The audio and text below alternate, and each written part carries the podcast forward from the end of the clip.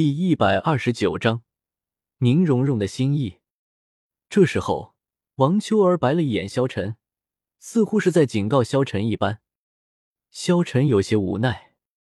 这时候，古月娜跟着王秋儿去洗澡了，萧晨也压制了下来。不过，古月娜的变化也让他有些疑惑：为什么古月娜会长出尾巴和脚那儿？不是应该完全幻化成为人类的样子了吗？等萧晨回来的时候，古月娜已经躺在萧晨的床上睡着了。不同的是，古月娜头上的角和尾巴已经消失了，银白色的头发长长的铺在了床上，眼睛微闭，银白色的睫毛在微微跳动着。她睡得很熟。萧晨轻轻的给她盖上了被子，在娜儿的旁边躺了下来。他有一种猜想。纳尔一直在吸取着自己的魂力，难道自己的魂力可以帮助他维持人身？魂力不够的时候，纳尔就会转化成为半兽形态。要是真是这种设定，那想想还是挺刺激的。就在这时候，只听到萧晨的房门忽然响了起来。萧晨打开门，只见门口站着宁荣荣。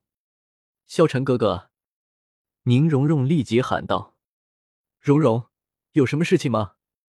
萧晨笑着问道。宁荣荣有些羞涩的看着萧晨道：“萧晨哥哥，可以陪我走走吗？”萧晨点了点头，然后跟着宁荣荣离开了。月光之下，只见萧晨和宁荣荣平静的走着。宁荣荣忽然开口道：“萧晨哥哥应该很喜欢那姐姐吧？”萧晨看向宁荣荣。只见宁荣荣低着头，非常不自信的看着萧晨，问道：“萧晨点了点头。”这时候，宁荣荣的脸上那淡淡的眼光射过来，觉得脸上是泼了一盆冷水。萧晨连忙笑道：“荣荣，你是要说什么吗？”这时候，宁荣荣看着萧晨道：“那，萧晨哥哥，你对我，你喜不喜欢我呢？”当然喜欢，你在我眼中就和妹妹一样。萧晨立即道：“妹妹，只是妹妹吗？”宁荣荣似乎有些不满，看着萧晨道：“萧晨的身心都被古月娜吸引了，他对古月娜是真心的。至于其他人，萧晨也搞不懂是什么情感。只不过，任何一个女人，在他的心目之中。”都没有古月娜重要。这时候，宁荣荣看着萧晨道：“萧晨哥哥，你等一下。”萧晨有些不解，但是他还是停了下来了。怎么了？萧晨哥哥，你可以看着我吗？宁荣荣再度问道。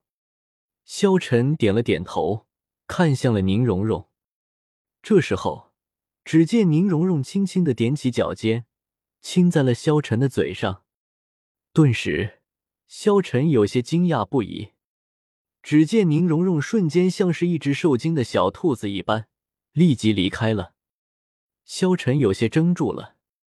这一刻，他自然明白了宁荣荣的心意，只不过他不知道该怎么回应。索托大斗魂场高级贵宾区三号房间内。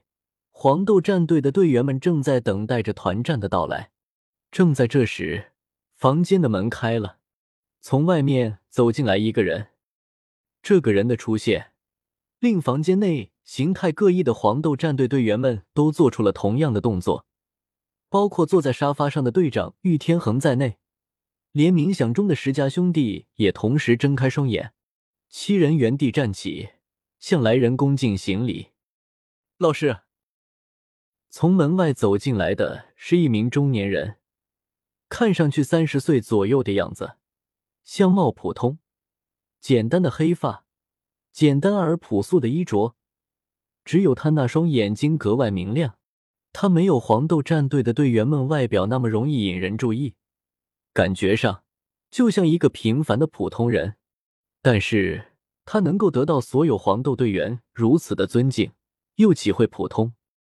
中年人的脸色显得有些怪异，这种神色，连黄豆战队的队长玉天恒都没见过，悄然上前几步，低声道：“秦老师，您怎么了？”秦老师眼中光芒一闪，明亮的黑眸中流露出一丝深邃的光芒。这一次，你们恐怕是要遇到对手了。我刚从城主那里拿到你们今天晚上对手的简单资料，这是索托大斗魂场刚刚确定下来的，你们看看吧。一边说着，他走到水晶桌后的沙发处坐了下来，手上光芒一闪，已经多了一块布帛，摊开在桌面上。黄豆战队的队员赶忙围了上来，向布帛看去。这次我们的对手是银尘战队，秦明淡淡道：“银尘战队。”玉天恒疑问道：“我要告诉你们的是，这支银尘战队的出战的成员只有一个。”此言一出，顿时黄豆战队就笑了起来。一个人，哈哈，这是在瞧不起我们吗？此言一出，黄豆战队更是嗤之以鼻。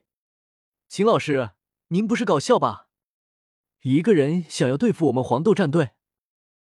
就是，秦老师，这人也太头大了吧？我看，我们也随便派一个人上去就行了吧。秦老师冷哼一声，黄豆战队的队员们同时感到心脏瞬间收缩了一下，强烈的震荡令他们脸上都流露出了几分骇然之色。